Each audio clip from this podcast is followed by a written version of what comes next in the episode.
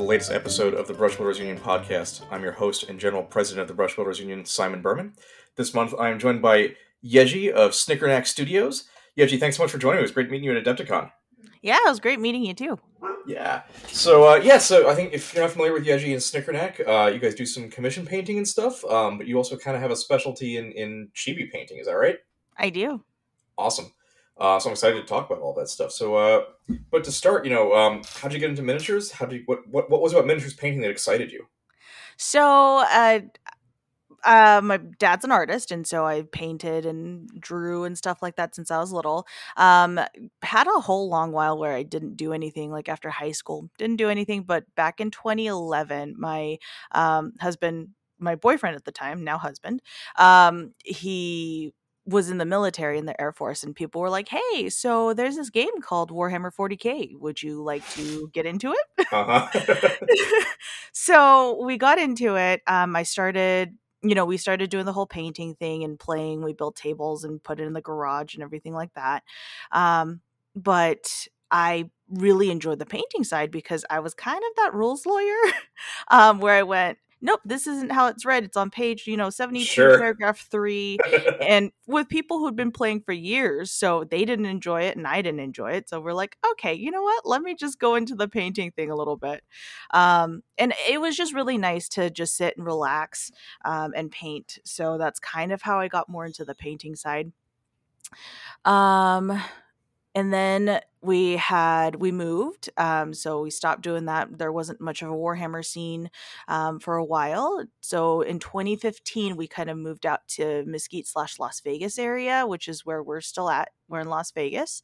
And we were just like, okay, like now's the time. Let's start just making sure that we can, get into the competition scene and see where we kind of go from there. And then 2016, I got a chance to teach at Las Vegas Open, because that was kind of a crazy year in itself for the other teachers.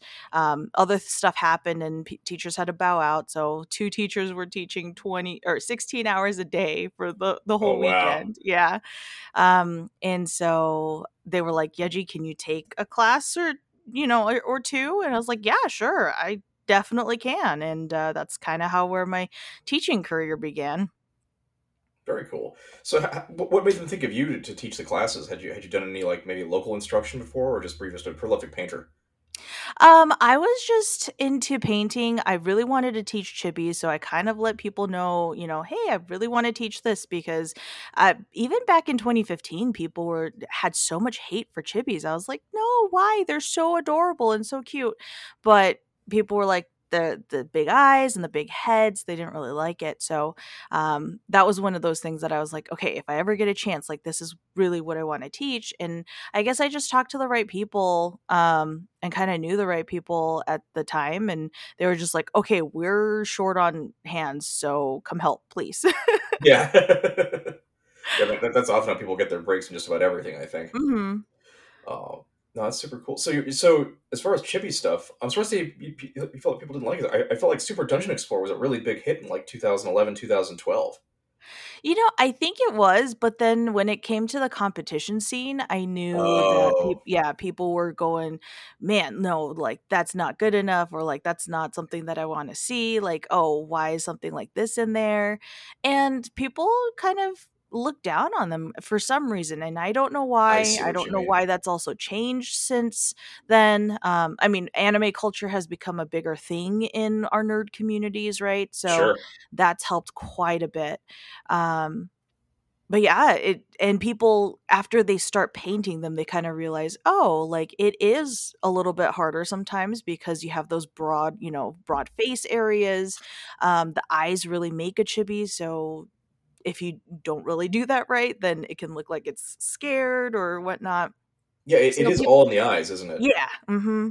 A lot of it's in the eyes. Interesting. Yeah, I guess that makes sense. Because when you were saying that, I was thinking about it just in terms of popularity as games and product. I hadn't thought about that in terms of competitive painting, but it makes sense to me because, it is such a radical departure from, almost any other style of miniatures painting, isn't it? Yep. I mean, techniques-wise, it's pretty much things can translate over, you know, both from chibi and, you know, regular minis and whatnot. But I guess people just didn't like the looks, and it was kind of more niche back then. And then now it's more with the acceptance of more anime and things like that. People have been kind of looking forward to painting those cute eyes and things like that. Yeah, absolutely. So from LVO, that's kind of what kickstarted you into instructional painting and stuff. So yep. What kind of classes do you teach?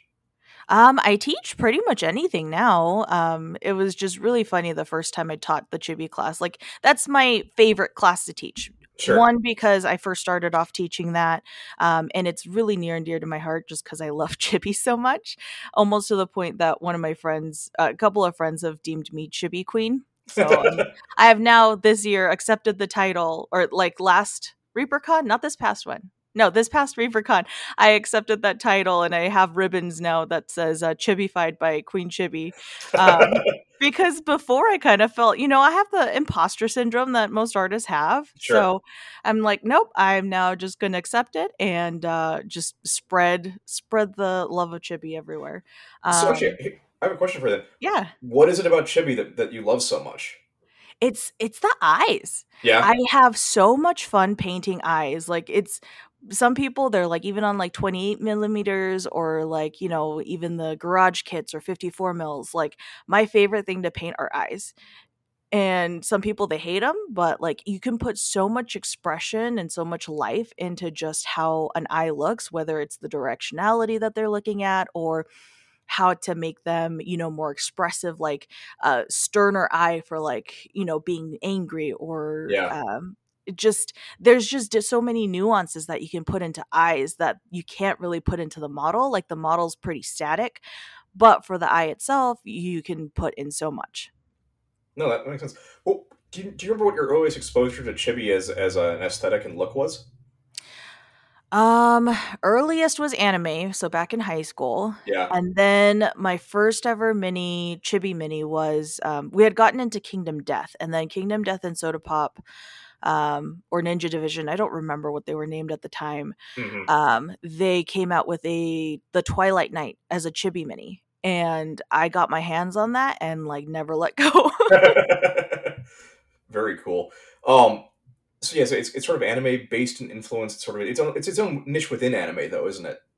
It is, and there's some people that still, even if they love anime, they hate chibi. So like it's one of those things that you either love it or you hate it, and it's good to experience once because there's so many techniques you can learn on a chibi that then translates back into regular mini painting.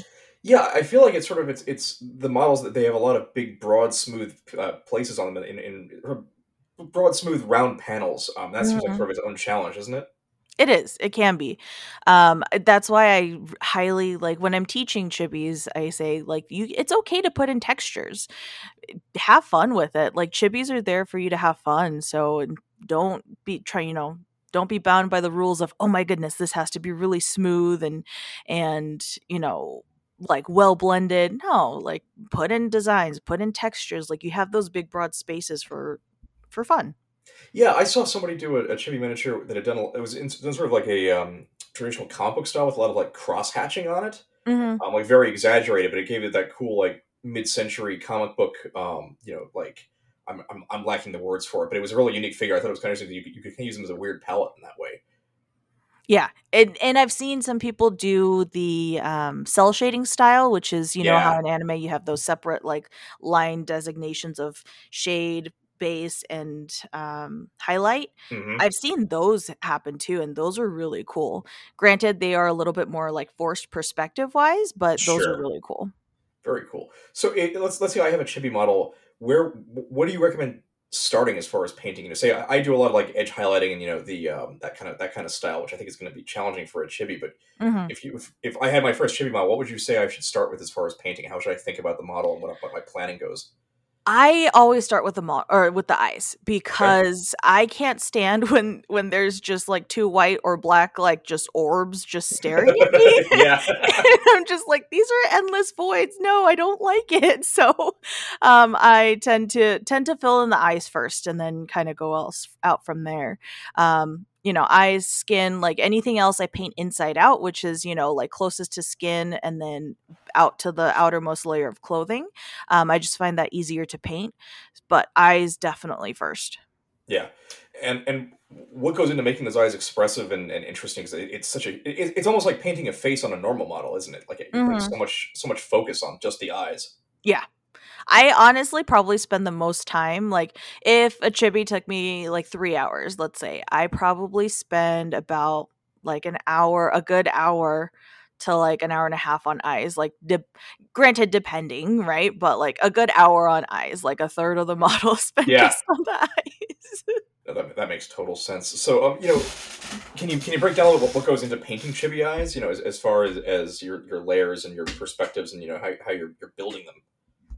Well, I think this also translates to, like, it's just taking a look at regular eyes, right? If you're first starting out with chibi eyes, I would definitely say go to, like, Google and type in chibi eyes. And there's tons of tutorials out there, whether it's, like, it's just 2D stuff, but you can still see kind of where to go from there. And it'll show you, like, you know, looking over to the left or the right or looking up, looking down. So doing, like, research on that is a really good idea. But one of the main parts that people forget about eyes is that the top, like, third of the eye, at the actual, you know, the iris part, the colored part of our eyes, like, is hidden by our eyelids. Yeah, sure. So we do need to hide. Like, we can't just have a single circle, like, right in the middle of the eye, whether it's a 28 millimeter, a 54, a 72, right? We have to make sure that how we look at people, when we're looking at people, like a third of our eyelid or third of that iris is covered. So you have to kind of make a semicircle or like a U when you're drawing chibi eyes, because otherwise it looks like the minis scared to all hell and you're just like, ah. Right. Yeah. I mean, I've definitely got some sort of perpetually shocked looking, you know, space marines floating around. Yeah. And that's why I say some of the things from chibis, you can definitely translate into regular mini painting. So something like that. Also, after you draw one eye in, turning your mini upside down is a really good thing to do, whether, you know, whatever scale you're painting at, because our brains are trained to see faces, and when we're trained to see faces, like when we have it right side up, we're going, okay, I'm going to try and make this as even as possible, versus if we turn it upside down, we're trying to copy the shape of how that other eye was going, whether it's like a U or a semicircle or, you know, the placement of the eye itself. It's a lot easier to do when you're looking just at shapes rather than the face. It's interesting you say that, because I've found myself doing that, like, sort of instinctively. Like, I've turned models upside down to make the eyes look right, and I never really thought about why I do that. But you've articulated it really well. It just seemed like the right thing to do. But it's interesting you say that makes absolute sense. Yep, it's something that I forget where I learned it, but I also was doing research on eyes, and that's one of the tricks I learned, and now that's a thing that I tell everybody. Well, that's really cool. I mean, your eyes are still much better than mine are, but it did make a big difference for me when I started doing that. No, that's really interesting. So from the eyes, you know, do you often choose the expression for the miniature based on the eyes, or do you choose how you're going to paint the eyes based on the miniature sculpt, or is it sort of in between? It's sort of in between. Sometimes I get inspired by whatever the sculpt is. Sometimes it's like an idea I have where I want to put something in a diorama or like a vignette. And so I have that to where, you know, a mini will look at something in the diorama itself. So it's just a mixture of like what I'm inspired by at the moment. Okay. So what are you inspired by at the moment? Oh, goodness. There's so much. It's just so hard to really know sometimes what inspires me, but every once in a while, like, it's a game, or I'll pause an anime and I'll go, okay, and I'll take a photo, like, of the screenshot that's sure. there. So there's just so many influences that I don't know where exactly, but if you, the one thing I found that if you kind of have like a, you know, an artist block, go to like ArtStation and look up, you know, whether it's color palettes, if you want to try a new color palette, or if you want to look at, you know, like if Minnie is wearing a dress and you're like, I want this to be blue, but I don't know what color to use, then you can type in blue dress and something, you have hundreds and thousands of options that pop up, and you can go, oh, like this one's really cool, and then try and attempt that style. So I think there's just with digital art that's kind of, gone crazy in the last 10, 20 years. I think that there's just so much inspiration to be found, online. Sure. No, absolutely. So when you teach a class, if I come to one of your classes, what can I expect out of the experience? So you can expect a lot of laughs, some crickets. Pretty much a handout and a mini. So we do a little bit of talking about the topic, whether it's basic stuff. So I teach anything from basics to I do one-on-ones as well. Even at conventions, I try to, but, no takers yet. Sure. But, we kind of go over what the topic is to, advanced topics like pleather, satin, see-through clothing. We do some theory sometimes. So it's just a mixture of everything. And if people want to see something from me, like I'm more than, happy to make up a class for them. But yeah, we kind of start out with a handout. We go over the handout and go over the topics that we're going to do. So, for example, if it's chibi, I usually focus on eyes and hair. And then after we talk a little bit about it, and I start, I draw a little on my iPad for people to see, because it's easier when you have something in front of you to see. Sure. Instead of like a tiny, on a tiny mini, having examples, big picture examples is kind of nice. Yeah, I'm actually looking at your chibi class, the eye document you sent me. It's really fantastic. I can see that being a really good reference. Oh, thank you. Yeah, and then so you guys kind of, people kind of follow the handout, and after that we start painting, and. Then I'll go around and I'll give feedback based on what you're doing, whether like you can improve on this or that. And then, yeah, that's pretty much it. We kind of go over, and then any questions and, any questions there are, any feedback there is for me, I always try and get. Although you mentioned chibi hair, what goes into that? Because I hadn't thought about it, but I bet that's sort of a weird complex thing in and of itself, isn't it? Not really. Like, people think it is, but it's a lot more fun because you can put in more texture yourself than regular sculpted hair, because a lot of the times they're more flat. Sure. But the main thing with hair is that it's every strand isn't highlighted. Mm-hmm. And that goes for chibi hair, right? Is even if something's not sculpted in, you can create your own strand, so that makes that easier for you to control where you want your highlights to be a little bit. Yeah. Mm-hmm. Or if the hair is sculpted in, then you just try and make sure that you're not highlighting. Like if you want black hair, right? You're not going to highlight every strand all the way down from top to bottom, like from root to end of the hair, like with gray or with blue, whatever tint of hair that you're going for.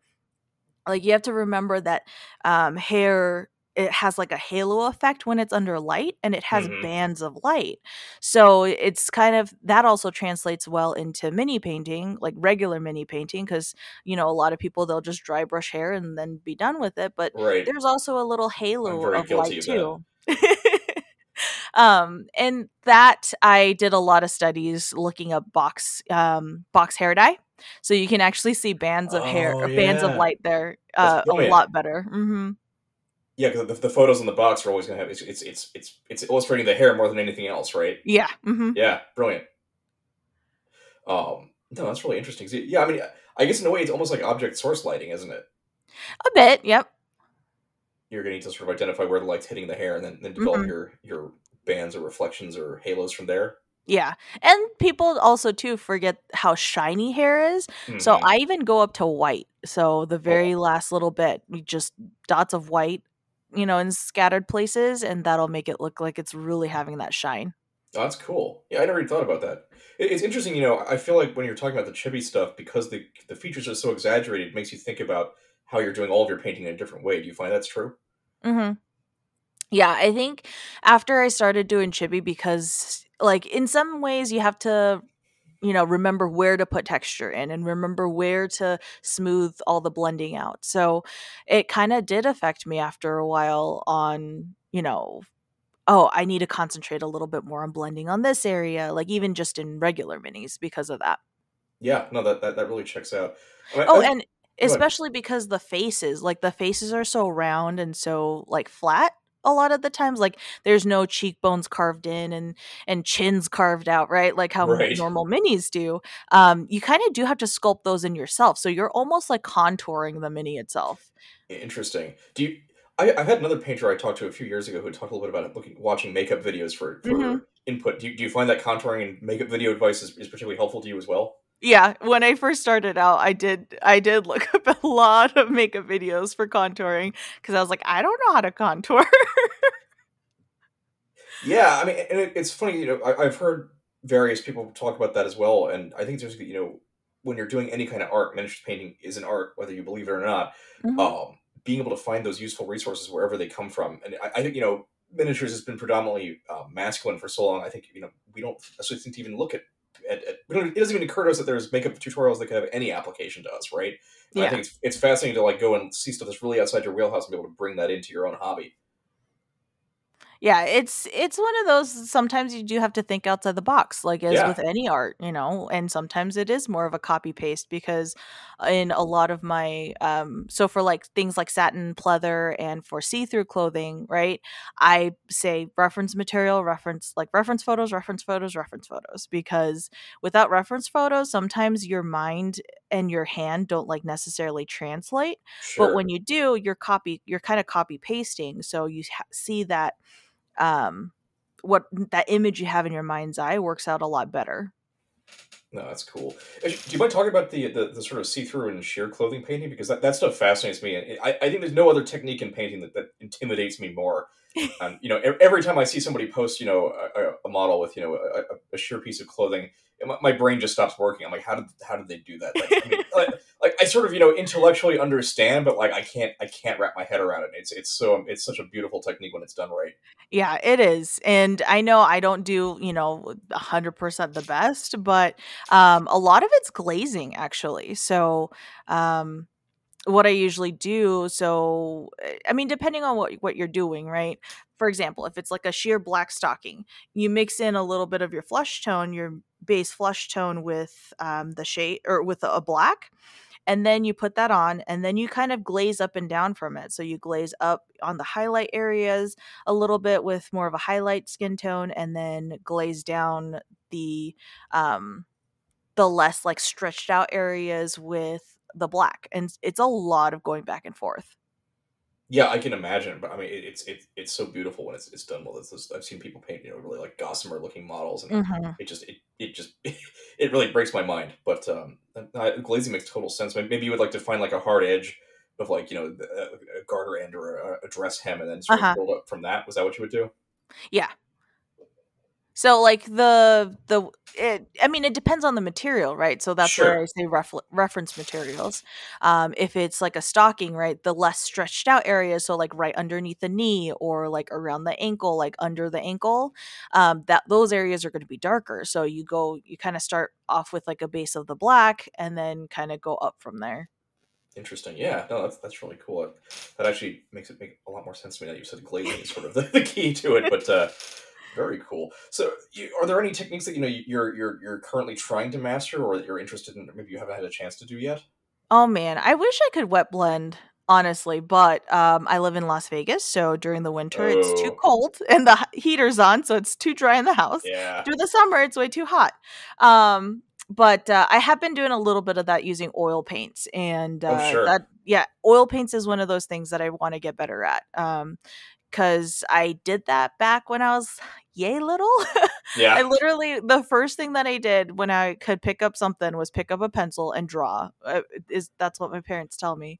And because my dad was an artist and he did, you know, weekend art stuff at the house. And that's kind of where I got all the painting stuff. But yeah, just sometimes with oil paints, like, if you don't get the exact ratio of mixing right, like it turns out a slightly different shade. So I need to go back into some of my paint mixing roots. Yeah, I've done a little bit of oil stuff, but it's mostly just been for oil washes, which is sort of its own technique, but I find it pretty fun and forgiving. But the thing I like about oil stuff is how forgiving it is, right? You know, if you screw something up, you just take it right off the model. Yep. Yeah, no, it's pretty fun stuff. So you know, where do you teach these days? You do convention stuff? I do conventions. I do some things on Zoom. So conventions-wise, I usually teach at starting in January, Las Vegas Open, March, Adepticon, July/April, Gen Con, then ReaperCon in September. What else is there? I'm thinking if there's something in October, and I can't remember. November is Warfare Weekend, and then kind of rinse and repeat. Sure, that's quite the circuit. Yeah, it's fun. Like, and it's nice too, because you get a break a little bit, you know, during the summertime. But like, you know, I'd rather get out of Vegas for the summer. So. Yeah. Yeah, no doubt about that. So you know, you mentioned a few classes. You do chibi classes.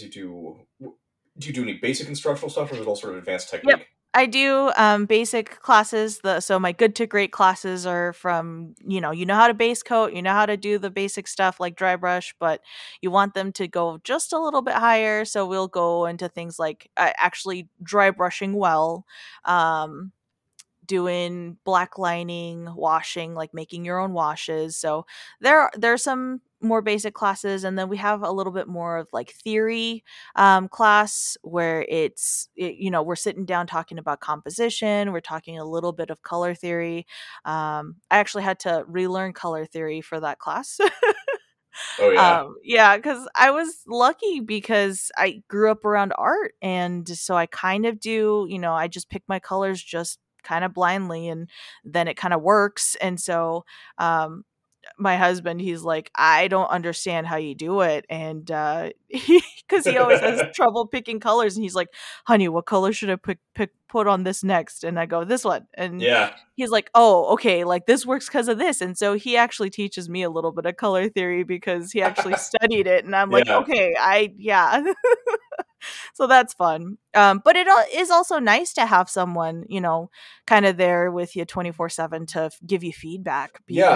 I'm looking at my girlfriend is a professional artist and graphic designer, so she's like very educated color. So I'm like, hey baby, what should I paint it on? Just tell me, like, yeah, you're right. I don't know why I didn't think of that myself.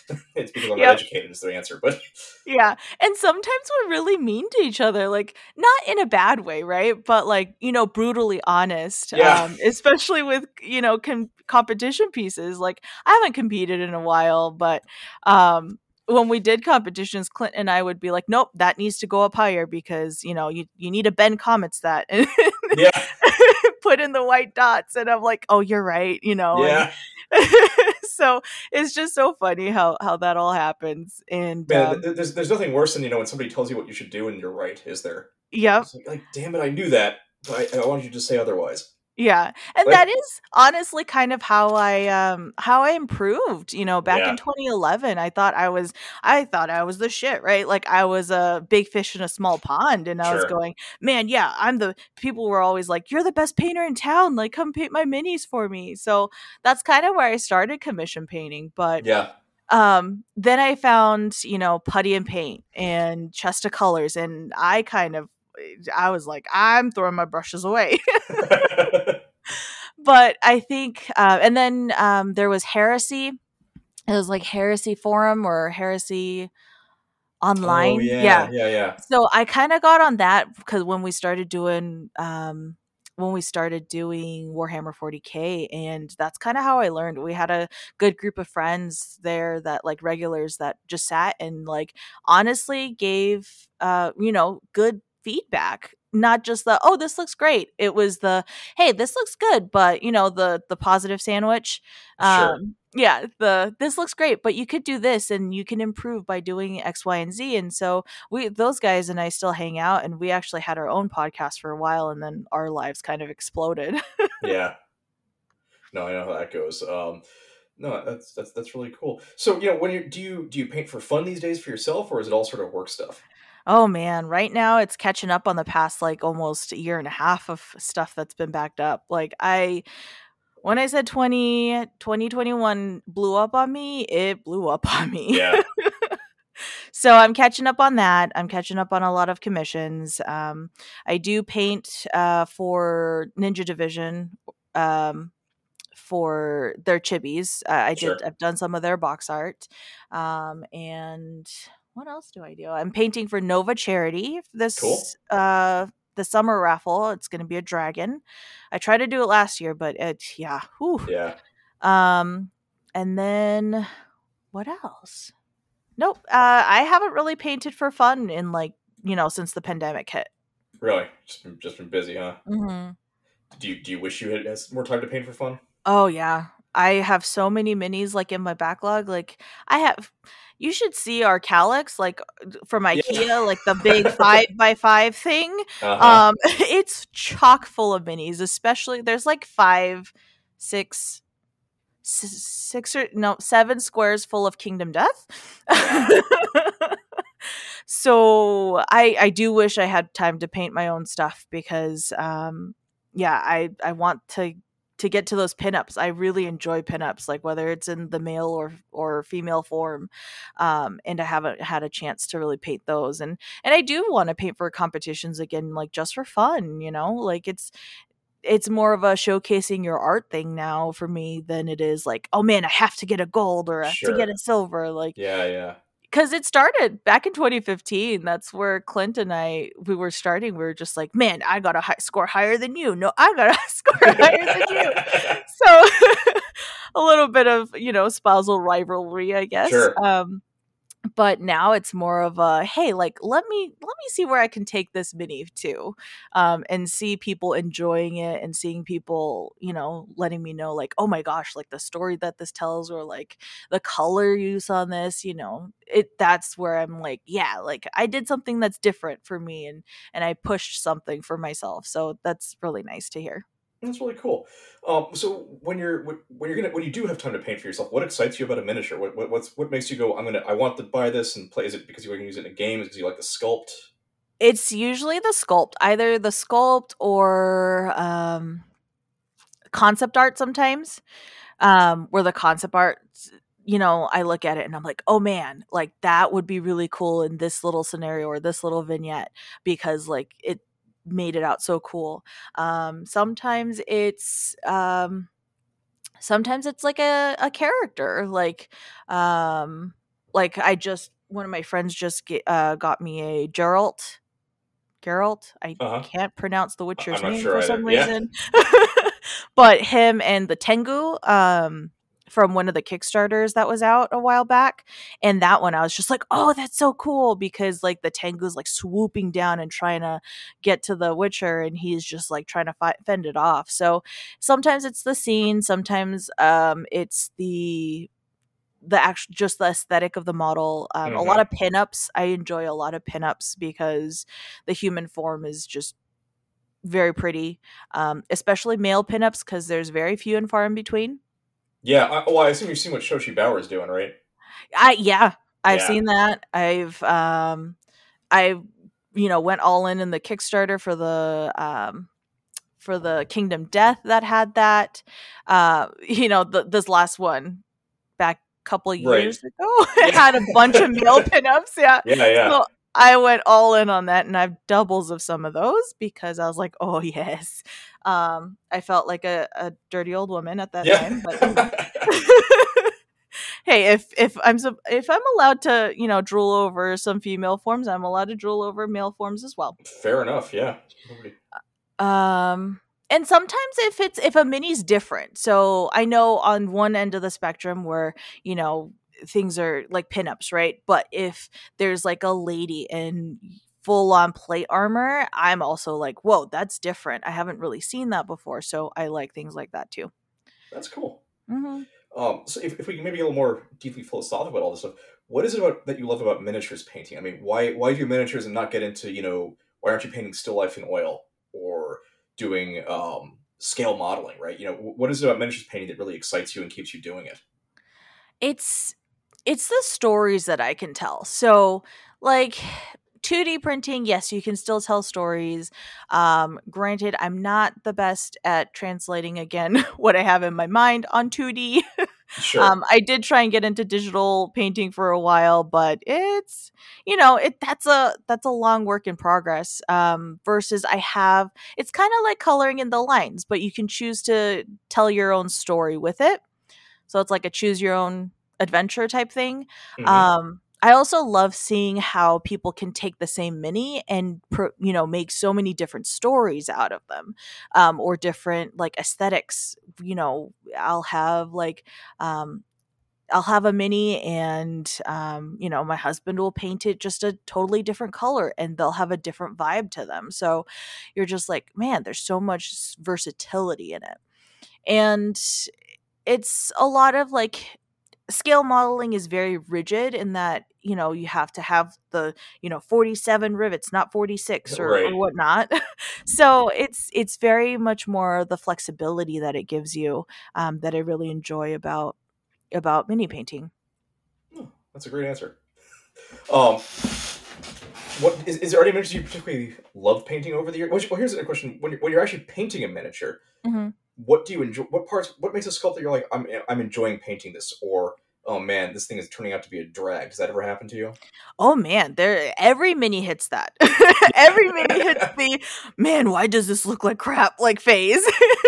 So every single mini, I'm just like, nope, this doesn't look right. Why isn't this working out the way that I want it to? And then I just kind of give myself some more time and actually set it down and walk away from it because my brain's overthinking it. So I come back and then I'm like, okay, like I'm ready to revisit this and whatnot. So I think it's just seeing the progress of where the mini is come from, like, because I'll take work in progress photos and just kind of like, oh man, like it was this, but now it's this. I think that progression is where I have the most fun just seeing it. Yeah, no, I get that for sure. So for somebody who paints as much as you do, are there any tips and tricks you have to staying motivated and being able to keep knocking work out like that? Because I'm sure it's draining. Oh man. Make sure you're taking breaks. So yeah, make sure you're taking... the time to like let your brain rest, because you'll overthink especially if it's like a long project, or even if it's like a big project, like, 2,000 points of Space Marines or something. Let your brain rest from that project. So jump around on projects, usually keeps your motivation up.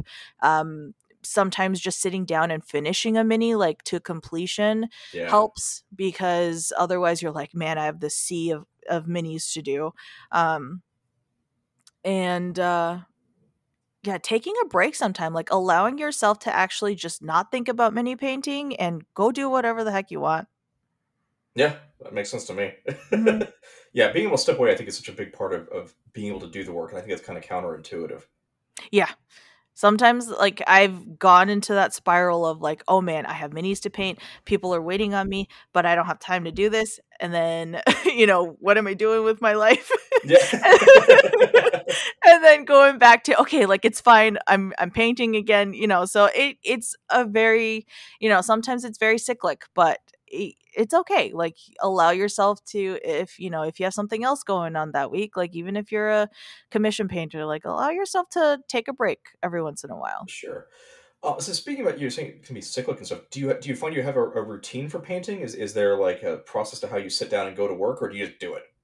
Yeah, I usually do have a process, like, so I have to kind of have a routine for the day, like, because I do part-time work right now. And then, like, for my 9-to-5, what it was years ago, as an insurance agent. So I do that. And then I give myself a little bit of a lunch break and then go into painting. And when I go into painting, I make sure that I have fresh water, make sure that I have, a couple of snacks, turn on some music or a podcast or a show, and then go painting. So it's just kind of a little, it's a tiny routine, but it still is a routine nonetheless.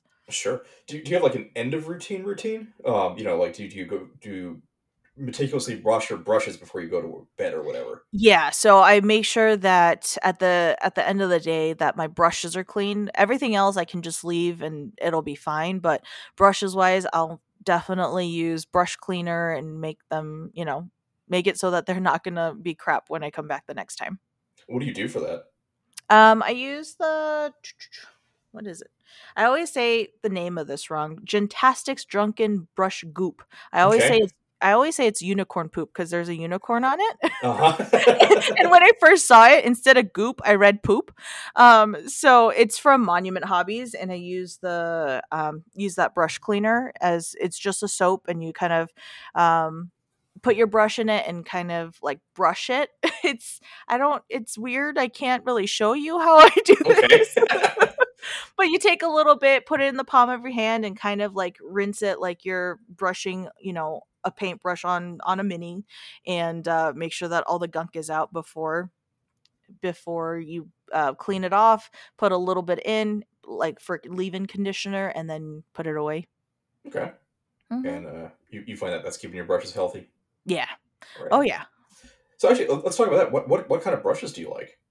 I use sable brushes. I'm no Jim Wapple.